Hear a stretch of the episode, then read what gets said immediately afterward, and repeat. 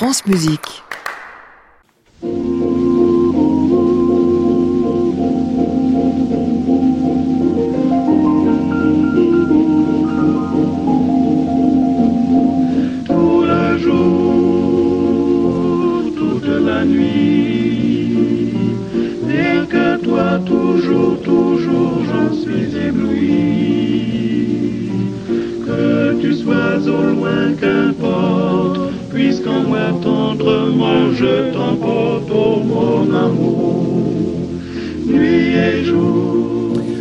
Bonsoir à tous et bienvenue dans le Classic Club sur France Musique tous les soirs de la semaine, 22h en direct depuis l'hôtel Bedford à Paris et chez vous toute la vie en passant par notre site francemusique.fr, podcast et réécoute. C'est notre journée euh, norvégienne à nous euh, au Classic Club. On en a une par an quand vient nous voir Leif Ove Hansnes, à peu près une fois par an en effet, il vient nous faire un petit visite à l'hôtel Bedford, que ce soit pour des récitals à lui, pour son duo avec Mathias Görne ou encore pour du Mozart. Il nous parlera de tout cela au long de cette émission, une émission qui se terminera avec une harpiste Anaïs Godemar qui vient nous parler, elle, de son dernier disque. Nous sommes ensemble jusqu'à 23h.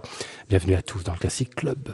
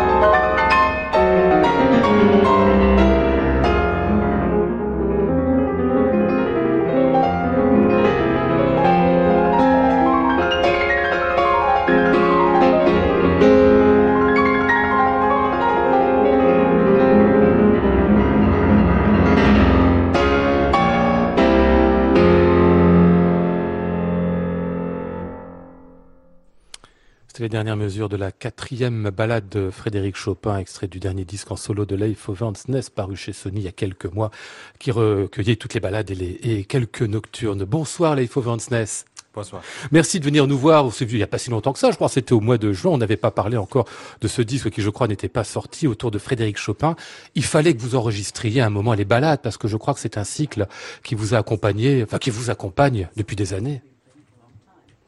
Yes, um, and I got to love these pieces when I was vrai que j'ai toujours adoré ces pièces, um, notamment à l'âge de 10, 12 ans. And I thought then, and I still think today, it's, it, et je pensais à l'époque, et je pense toujours que c'est l'une des plus belles musiques qui soit. And it's a miracle. I mean, just, et c'est un miracle, simplement. Écoutez ce passage qu'on vient juste euh, de passer, la façon dont la musique se développe toutes les qualités épiques en quelques minutes et on nous emmène d'un endroit à un autre, d'un monde intérieur à quelque chose de beaucoup plus dramatique. C'est pour moi le plus grand compositeur romantique qui existe. c'est une musique qui est complètement désespérée, ce qu'on vient d'entendre là. L'impression de musique à peu près sans espoir.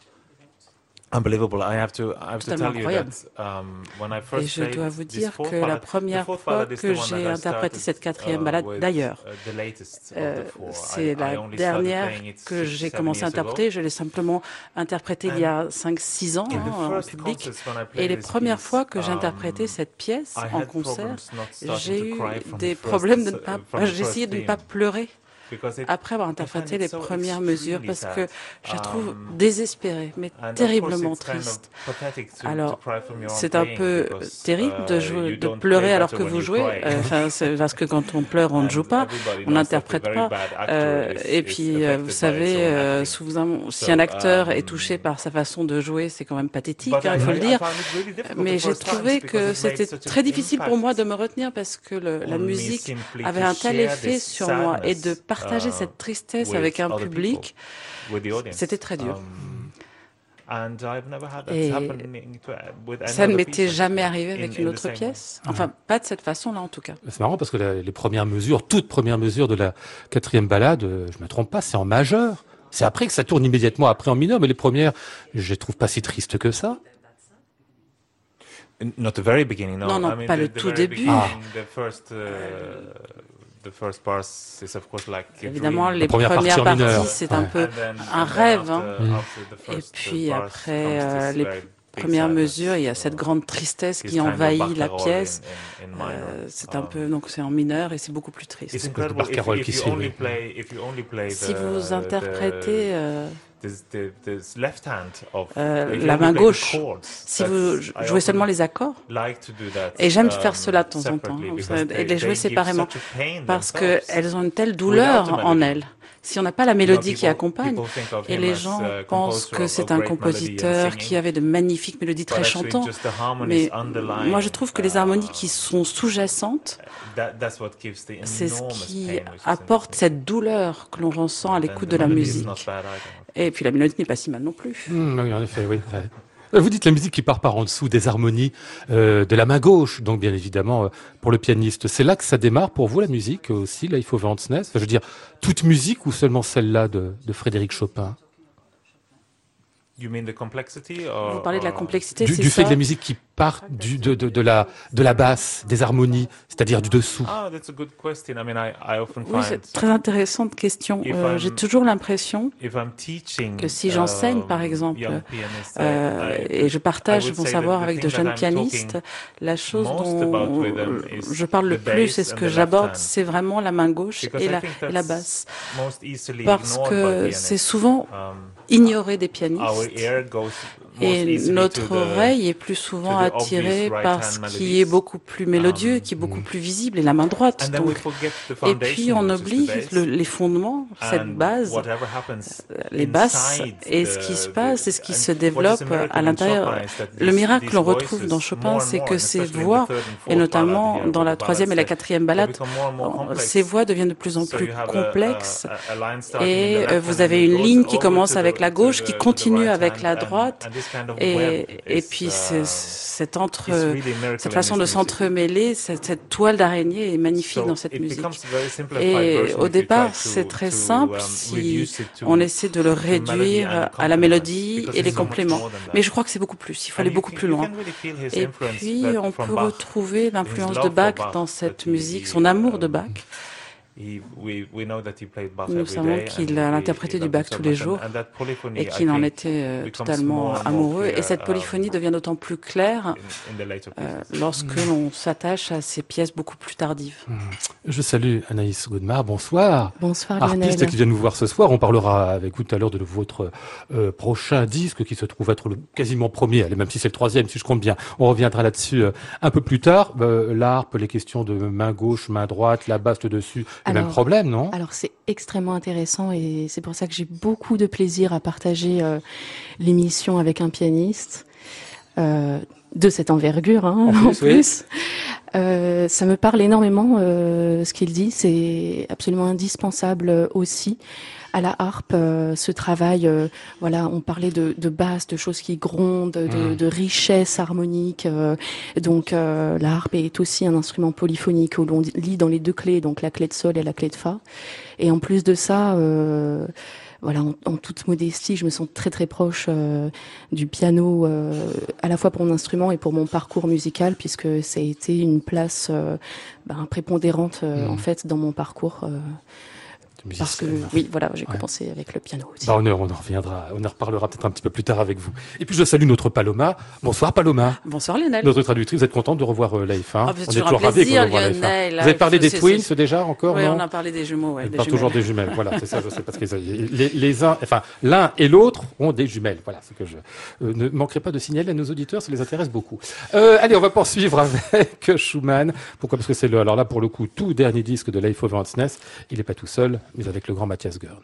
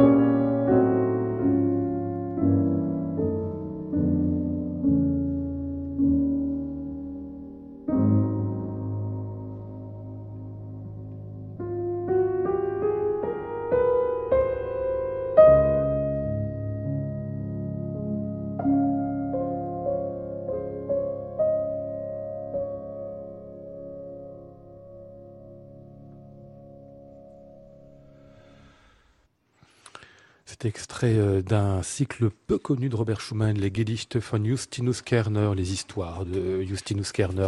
L'opus 35 euh, de Schumann, donc, chanté ici par Matthias Görne, avec Leif Overnsness au piano. Le disque vient de paraître chez Harmonia Mundi au programme de cycle Liederkreis, et donc celui qu'on vient d'entendre, qui ne sont pas les cycles les plus pratiqués. Oui, c'est vrai que euh, c'est des cycles assez rares de Schumann que vous avez choisi ici pour, pour enregistrer avec, avec Matthias Görne. Très, très beau, bien sûr mais ça vous permet de vous découvrir une musique qu'on connaît beaucoup moins que les Amours du poète, par exemple. Especially, I think the Kerner songs. Um, et, surtout euh, ces chansons. Celles de Kerner. sont très peu connues et c'est tout à fait surprenant. Et c'est vrai que cela fait 15 euh, ans que j'adore, j'adore ces pièces. Et je suis toujours surpris que euh, les gens ne les connaissent pas et je trouve qu'elles ont le même niveau que celles qui sont beaucoup plus connues. With the best Schumann songs. Ce sont vraiment parmi les plus belles chansons de, de Schumann. C'est un cycle tout à fait à part. Alors, ce n'est pas aussi euh, narratif que Lichtgeberdash, mais c'est euh, c'est très beau quand même. Et puis, euh, c'est vrai que c'est plus court, c'est moins connu.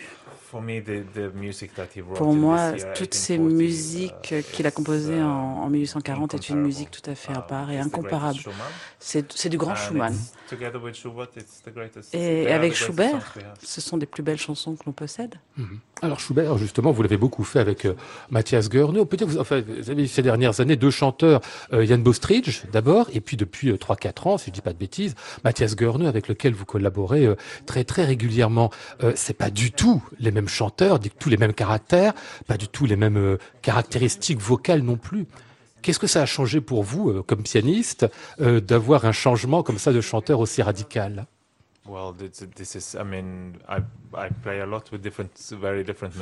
C'est vrai que je, je choisis toujours des musiciens très différents. Et les, um, deux personnalités euh, de ces deux chanteurs sont tout à fait uniques. Comme vous dites, effectivement, les voix sont très différentes. L'un est un ténor, l'autre est un um, baryton. Un anglais, un allemand?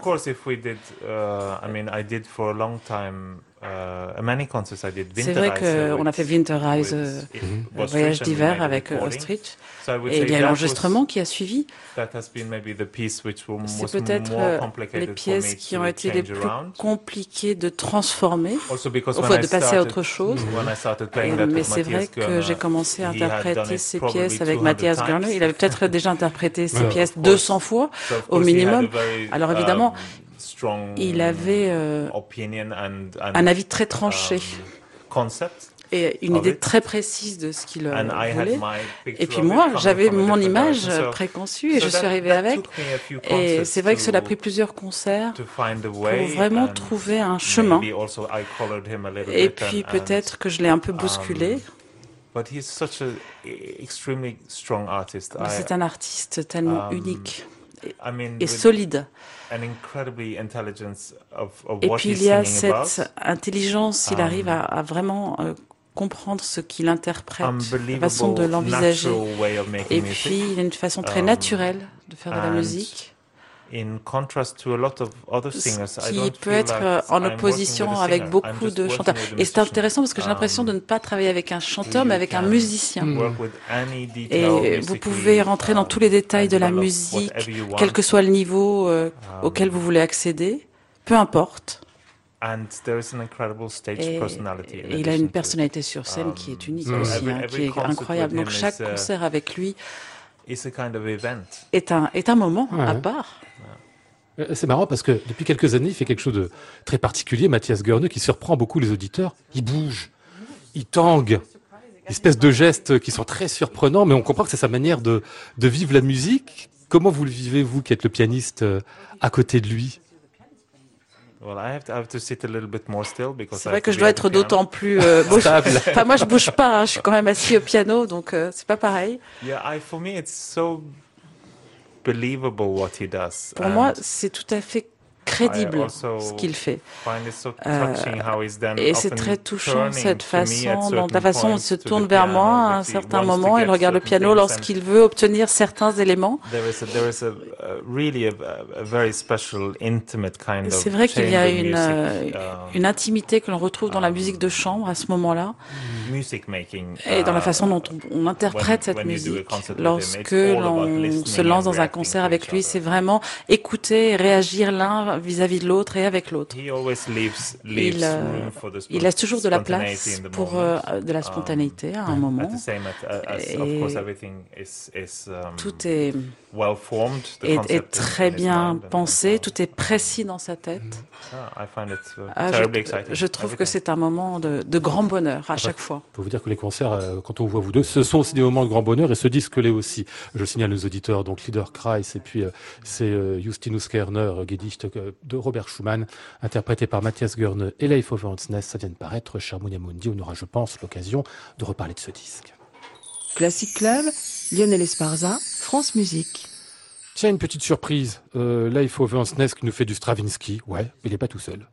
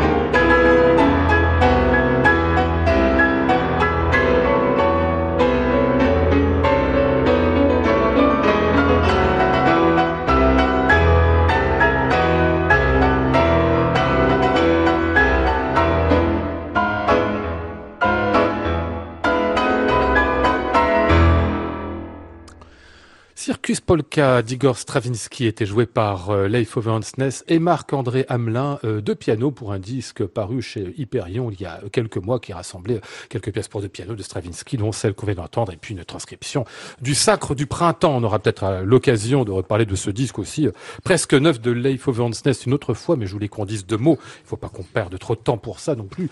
pour Mozart, ce Mozart Momentum, c'est un nouveau cycle que vous allez commencer, Leif Ovansnes, à partir de début euh, mai, euh, vous partez en concert, comme vous l'avez fait d'ailleurs avec le voyage Beethoven il y a quelques années, autour de Mozart et de six concertos du 20e au 25e, donc le Mozart des années 1785-1786. Deux années à peine, six concertos. Pourquoi la période est si importante que ça pour cet art du concerto chez Mozart? After uh, I did my Beethoven journey, which uh, was a three-year project, very important in my life. Euh, c'est juste après le projet de, du voyage donc euh, avec Beethoven en 2015, j'ai pensé à ce nouveau cycle.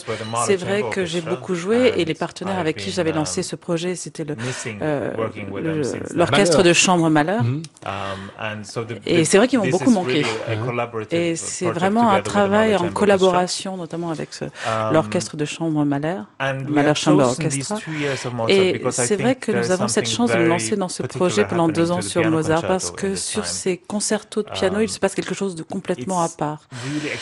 C'est extraordinaire de se dire que Mozart a composé ces concertos du 14 au 25 en trois ans, une période de temps si courte. Euh, l'année précédente, euh, en 1784, il avait composé six concertos et puis en 85, um, 1785, il compose le concert en, ré mineur. C'est un nouveau départ. Euh, c'est bien évidemment le premier concerto qui est dans une, euh, qui est en mineur, donc il le rend compte différent. Et je crois que ce qui est beaucoup plus important et qui, qui, qui n'a rien à voir avec les autres, c'est qu'il sépare complètement le soliste de l'orchestre. Um, le jeu est totalement séparé.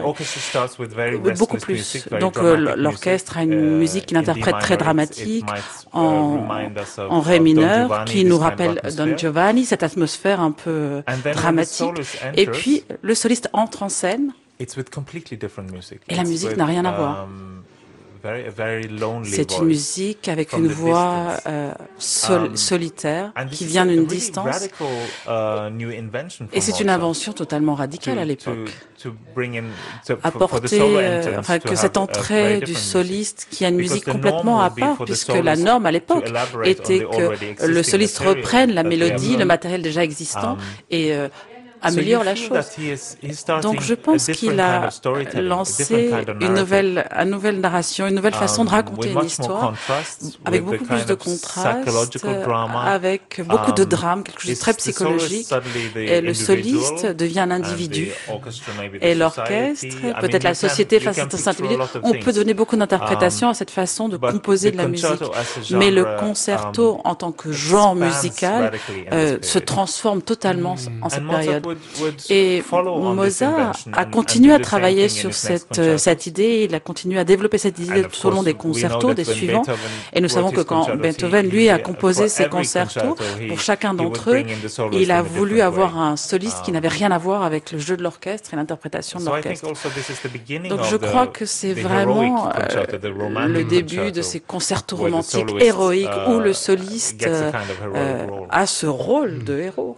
Alors ce que vous allez faire, ce que vous avez déjà fait jadis dans d'autres concertos de Mozart, ce que vous avez fait aussi avec vos concertos de Beethoven, c'est de diriger depuis euh, le piano. J'ai envie de dire, la position du coup, elle n'est pas du tout la même, parce que euh, chez Beethoven, on sent qu'il y a une résistance. Vous l'avez dit vous-même dans le cinquième concerto, par exemple, ça résiste un peu à ce que le pianiste dirige en même temps. Alors que chez Mozart, c'est naturellement intriqué quand même, ces, fonctions, et c'est beaucoup plus naturel de diriger l'orchestre depuis le piano. Must say, I mean, I, I've loved doing uh, performances with conductors in with, with Mozart, and I continue to do that. C'est vrai que j'ai toujours interprété Mozart avec des chefs d'orchestre, toujours accompagné de chefs d'orchestre, et je continuerai à le faire. Mais souvent, on a ce sentiment que le chef d'orchestre n'a pas grand-chose à faire. Enfin, il n'est pas tellement nécessaire. Et il y a ce tel sentiment euh, de musique de chambre, vous savez, euh, um, dans, dans ses compositions, ce, ce jeu entre les musiciens qui doivent s'écouter, réagir les uns aux autres.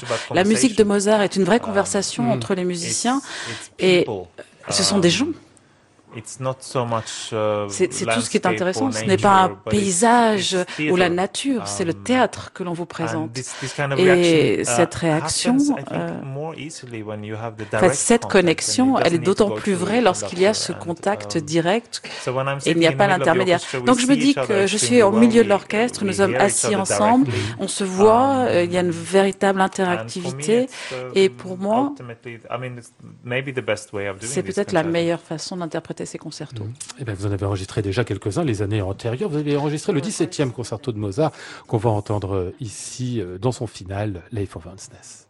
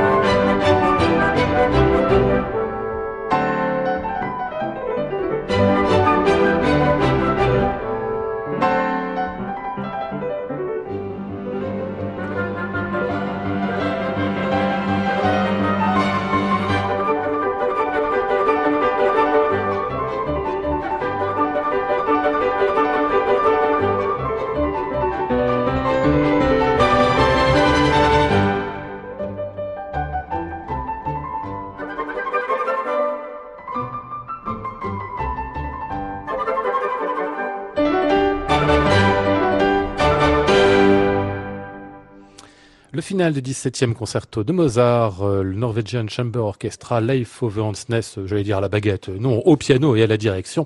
C'était paru chez Amy il y a une dizaine d'années. Ça annonçait déjà ce que va commencer à faire Leif Ove Hansness, c'est-à-dire ce Mozart Momentum, un grand cycle de concerts avec des enregistrements qui paraîtront chez Sony à la clé. Les premiers concerts qu'on pourra voir en France, ce sera à Grenoble le 16 mai à la MC2, à Evian à la Grange au Lac le 17 mai au Théâtre des Champs-Élysées à Paris le 18 mai, tout cela avec le Malheur Chamber Orchestra.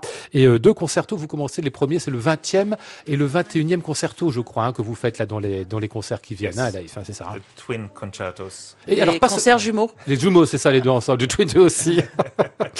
Mais d'ailleurs, il n'y aura pas que des concertos dans votre projet. Je crois qu'il y aura aussi de la musique de chambre, de la musique pour piano, hein, Yes, as part of the project. Oui, oui, ça fait um, partie du projet, effectivement. Nous um, interpréterons également euh, les deux quartets pour piano qui ont été composés dans ces mêmes, euh, ces mêmes années, le trio pour piano, de fantasy. Um, Donc, on va vraiment explorer tout ce qui a été composé dans, cette, dans ce moment. Et euh, c'est vrai qu'on reprend les symphonies de Haydn euh, en même temps. Euh, donc, euh, en France, ils vont interpréter également une, une symphonie de Haydn composée sur cette même, à cette même époque. Donc euh, c'est un petit coup d'œil ah, euh, sur une période précise. Très précise, 1785-1786. C'est comme étonnant de voir de quelle manière un, un, compositeur peut évoluer, surtout comme Mozart, parce qu'on imagine toujours quand on écoute la musique un peu de loin, bah, Mozart tout se ressemble quoi. Quand il est jeune, quand il est vieux, c'est la même musique. Mais non, il y a beaucoup d'évolution, il s'adapte au mode, euh, et puis il change beaucoup lui-même aussi. Tout à fait, cette évolution avec un compositeur uh, comme lui, ça va à une rapidité de l'éclair. On peut imaginer que qu'il a passé 10 à 15 ans pour développer ces différents concertos. avec des styles tellement différents, mais non, en 2-3 um, ans, tout a changé. Avec, j'ai ce sentiment avec ce compositeur, avec lui en tout cas, euh, qu'il euh, uh, vivait à, comme si la, il y avait une accélération perpétuelle, euh, un peu à l'époque euh, qui ressemble plus à celle que l'on vit maintenant et moins à celle dans laquelle il vivait. Et je trouve ça tout à fait incroyable. Et puis, c'est vrai que c'est le moment des concertos de piano. Et je pense que dans le genre, ce genre musical, c'est le moment, oui, c'est le moment le plus hmm. important. Hmm, très certainement. Euh, vous parlez de temps, Life over Ness. Vous dites que les histoires d'accélération du temps, que notre époque serait euh, aussi une époque d'accélération, c'est ce qu'on dit souvent. Mais nous, on a l'impression que vous le vivez bien, ça vous avez l'air calme. Euh, la vie a l'air tranquille Ou alors c'est juste euh, un extérieur Oh, thank you so much. Eh ben, si vous le pensez, je vous en remercie. Bon, bah je ne commenterai rien, je ne dirai rien. Ça veut dire que ce n'est pas nécessairement le cas. Il ne dira rien là-dessus. Il ne dit jamais rien sur lui-même. Hein. Vous avez déjà remarqué. Donc, je rappelle les concerts pour Life of Ness à Grenoble le 16 mai, à Evian le 17 mai, le 18 mai, toujours à Paris au Théâtre des Champs-Élysées avec le Malheur Chamber Orchestra. Quand est-ce qu'on vous retrouve en récital solo euh, quelque part en France, euh, Life of Ness, dans les, euh, dans les mois qui viennent? Est-ce que vous avez ça en tête? I think next season I'm playing, but I, la, uh, la prochaine saison, mais Right now, that's my Comment vous dire? C'est vrai que j'ai pas l'emploi du temps uh, en tête. But I, I, I mais c'est vrai que j'aime beaucoup, j'aime beaucoup jouer à Paris. Euh, je vous disais ça parce que je vous ai vu euh, jouer Janacek il y a, il y a quelques mois euh, à Paris au Théâtre des Champs-Élysées. J'avais pu faire la première partie seulement parce qu'après je venais bien sûr à, à l'émission et j'avais été très étonné parce que Janacek et ce cycle-là, par les sentiers, je dis toujours les, les sentiers broussailleux, ce cycle-là vous l'aviez fait, c'est un de vos tout premiers disques. Vous revenez souvent sur les mêmes œuvres. Hein yes, yes. And I came, uh... Well, I don't always come back non, je ne reviens pas toujours sur les mêmes pièces. Um, Mais vous avez tout à fait raison. Il y a certaines pièces. Oh et, et, par exemple, je me suis dit l'année dernière, oh tiens, ça fait 20, 15 ans que je n'ai pas interprété cette pièce, ça serait bien d'y revenir. Et cette pièce de Janacek au piano est, de ces pièces que je préfère. C'est un cycle uh, merveilleux. Yeah, Mais elle s'agrandit, elle est toujours là, elle est toujours présente en moi. À suivre donc le Mozart, Momentum, le moment Mozart de Leif Ness est à suivre jusqu'en 2022. Donc on aura le temps de le voir, d'en reparler et de l'écouter. Classic Club, Lionel Esparza, France Musique. Eh bien, vous allez pouvoir prendre votre cocktail, Leif Ness, tranquille, puisqu'on va poursuivre l'émission avec Anaïs Godemar, qui est restée au café pour nous parler de son dernier disque.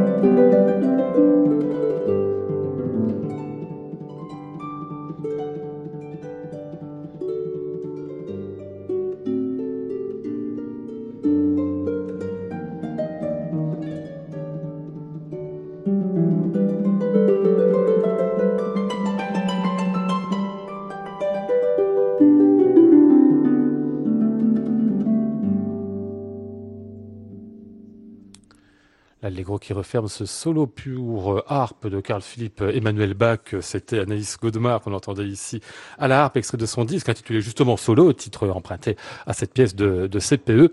Euh, une pièce d'ailleurs, il faut le dire, euh, Anaïs, qui a quand même quelque chose de très remarquable, puisque c'est une des seules euh, pièces qui nous reste pour harpe seule du XVIIIe siècle, curieusement. Alors, à ma connaissance, en tout cas, c'est une des seules de la famille Bach. mais au XVIIIe siècle, on, en a d'autres. Mais d'ailleurs, bravo pour la transition avec Mozart, euh, que voilà, qu'il admirait. il admirait vraiment euh, Carl Philippe Emmanuel Bach et, c'est formidable de penser que euh, l'œuvre de Mozart, l'unique œuvre de Mozart, qui est le double concerto pour flûte et harpe, et l'unique œuvre de Carl Philippe Emmanuel Bach pour harpe seule euh, ont été des tournants euh, décisifs finalement euh, dans l'histoire de l'instrument. Ah oui Pourquoi? Parce que qu'est-ce que ça change là-dedans? C'est l'usage de l'instrument, les, chromatismes? Alors oui, d'abord on est voilà un peu il y, a, il, y a, plusieurs mystères en fait autour de cette œuvre parce qu'on est aux prémices sans doute de la harpe à pédale, qui était un système inventé en Allemagne par Auerbrucker. Et, euh, et donc euh, voilà, c'est les premières utilisations en fait euh, de, de, de, de, cette harpe, un peu plus sophistiquée. Donc euh, après, euh, c'est vrai qu'elle euh, elle semble être aussi une écriture plus clavier avec ses trilles tournées, mais voilà. Enfin, je, je sais plus où je voulais en venir. Mais c'est pas grave. Mais, ces deux œuvres, qui est, qui est assez notable en tout et cas. ces deux œuvres sont un petit peu voilà, dans le dans le goût français aussi. Ah ouais. Alors si on parle de vous, Anaïs Godemar, avant de parler de ce disque-là, parce que comme c'est la première fois qu'on se rencontre, il hein, faut que vous me racontiez un peu votre votre vie. Vous venez d'où? Vous êtes né où? Dans une famille de musiciens, par exemple C'est là? Alors, pas du tout. Non? En fait, euh, pas du tout, mais j'ai eu sans doute euh, la chance et le hasard de grandir en face d'un conservatoire qui était celui euh, de Marseille. Vous êtes de Marseille? Oui. Vous n'avez pas l'accent Vous l'avez perdu Vous l'avez chassé Ou il est parti tout seul il, il, le soleil est resté, voilà, je l'espère, mais. Euh... Vous l'avez jamais eu l'accent, elle veut pas répondre sur l'accent. Non, pas, pas exactement. Ah bon, c'est ça. Je l'ai un peu perdu. Vous l'avez perdu en fait, c'est ça. Donc vous avez grandi à Marseille, en face du conservatoire, le conservatoire qui était celui de Comment Pierre Barbizet, de, Pierre en fait. Barbizet, c'est ça, oui, oui, Le Palais Carly, voilà. Ah, Donc, euh, en fait, moi, j'ai commencé la musique avec euh, justement euh, les euh, ben, les élèves de Pierre Barbizet au piano. Ah, parce que vous étiez pianiste d'abord, c'est ça, oui. Voilà. Ah, donc j'ai, oui, et très vite, j'ai aussi commencé la harpe, donc j'ai poursuivi les deux instruments jusqu'à la fin de mes études au mhm. conservatoire à Marseille, et puis à un moment donné je me suis décidé, voilà, Le choix s'est fait tout seul C'est vrai. C'est un concours qui a fait le choix ou c'est vous qui avez dit je préfère cet instrument-là C'est un peu la vie, c'est c'est le naturel à l'instrument, c'est euh, le parcours. Donc euh, je me présente au Conservatoire national euh, supérieur de Lyon. J'intègre la classe de harpe. Je tente de conserver un niveau égal aux deux instruments, mais ça devient de plus en plus difficile et je voilà, je présente des concours mmh. internationaux et, et, voilà. ça marche bien donc du coup.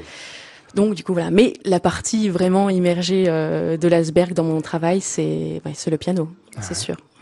Euh, Echo Rising Star, c'est quoi? C'est quelque chose dont on entend régulièrement parler. En fait, une sorte de concours qui permet en fait d'avoir plein de plein de concerts qui vont s'enchaîner après un petit peu partout dans le monde. Hein. Alors euh, voilà, c'est un tour d'Europe exactement. Donc euh, cette année, euh, je vais, enfin je joue en fait sur les plus grandes scènes d'Europe. Il y en a 17. là, la dernière, c'était le concert House de Vienne, ouais. le concert Gebo d'Amsterdam. Ah oui. et là, il en reste quatre. donc je vais au Palau de la Musica, euh, et il me reste encore Barbicane de Londres. Euh... Ah, une fois que vous avez terminé ça, vous avez fait quasiment toutes les plus grandes salles du monde. Hein. J'ai fait un tour de piste. C'est un sacré tour de piste. Voilà. Bon, on va revenir à ce disque juste après, euh, en écoutant tout de même ceci, une très jolie pièce, moi que je connaissais pas, mais qu'une sorte de grand classique des harpistes, hein, la sonate pour harpe seule de, de Pauline Demit. Enfin, moi je connais pas, mais tous les harpistes ont ça dans les doigts, c'est ça. Hein? C'est vrai, c'est une, euh, c'est une, euh, une œuvre qui, qui tient beaucoup de place dans l'apprentissage de harpe. D'ailleurs, c'est une des sans doute des plus connues sonates pour instrument seul. Hein, donc à cette période, il, il écrit beaucoup de sonates pour chaque instrument. Là, on est en 1939, donc il a fui euh, l'Allemagne nazie, euh, il est exilé en Suisse, et il s'inspire euh, d'un poème de Ludwig Holty. D'où le lead final qui donne son, titre donc aussi à, la, à, la, sonate. On l'écoute donc sous les doigts de Anaïs Godmar.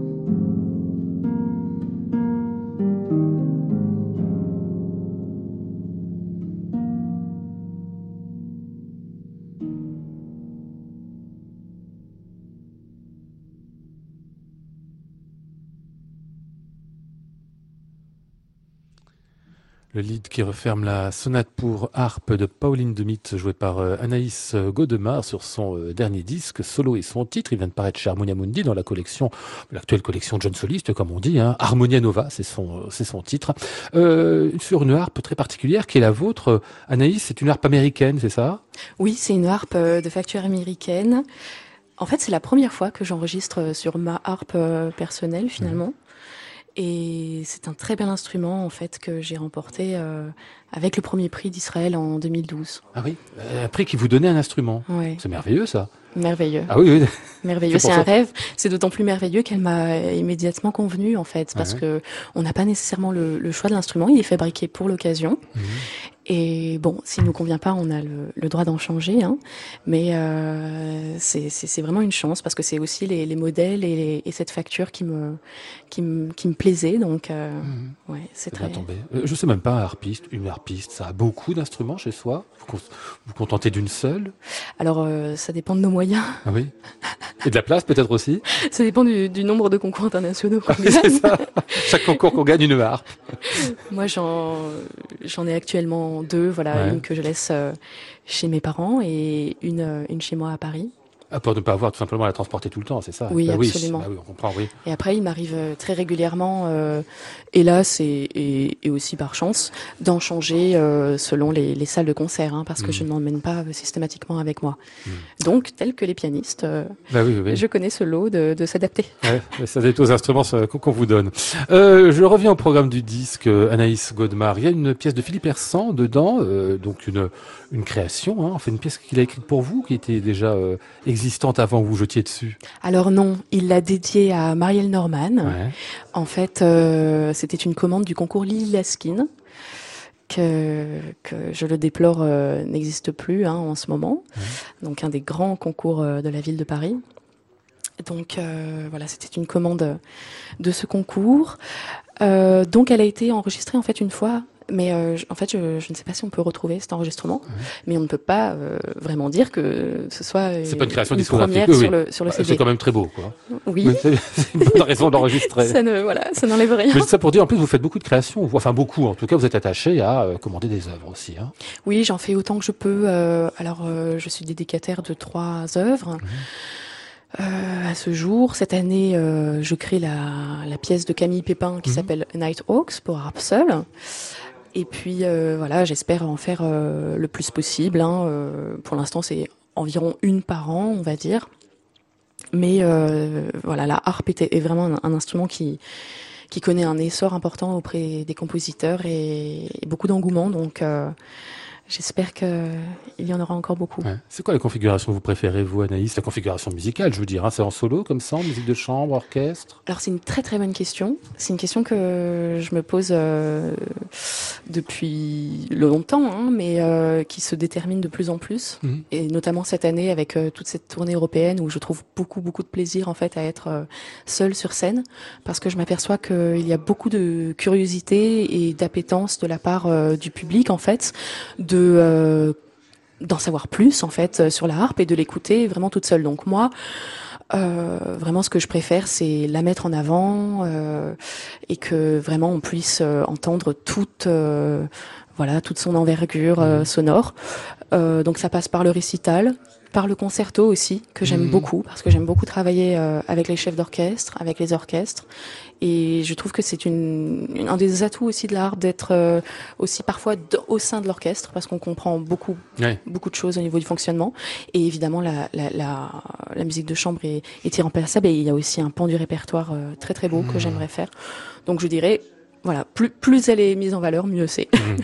Henriette Renier, alors elle est très connue des harpistes aussi, et puis même quand on harpe, on a quand même quelques, quelques idées de, de qui elle fut, une grande harpiste elle-même, compositrice également, qui a beaucoup euh, fait pour son instrument, qui a formé énormément euh, de monde, et qui a écrit, entre autres, cette euh, légende qui est une sorte de Alkenich, hein, c'est le roi des Aules, en fait, un chevalier qui part dans la nuit, comme ça, et qui mourra dans sa chevauchée complètement fantastique.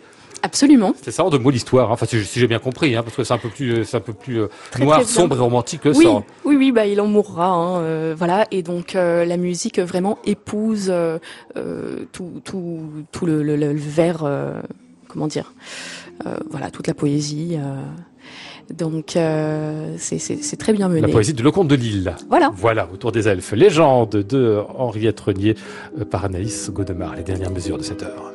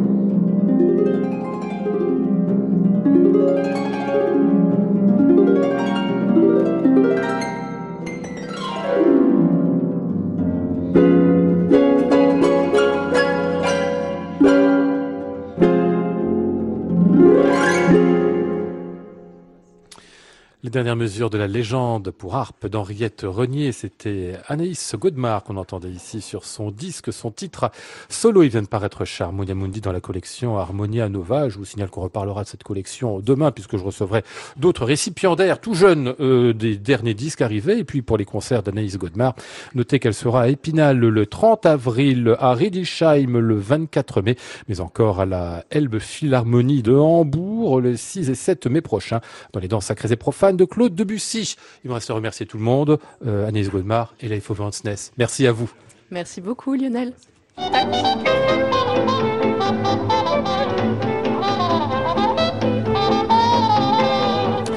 Nous étions ce soir avec Maud Nourri, Flora Sternadel, Antoine Courtin, Alexandre James et Fouang Maitran. Voici le ciel peuplé de ces moutons blancs, voici la mer troublée, spectacle troublant. Vous retrouve demain, jeudi, sous le titre La Relève. Nous serons avec Marie Perbost, Angélique Boudeville et Louis-Noël Le Bestion de Camboulas.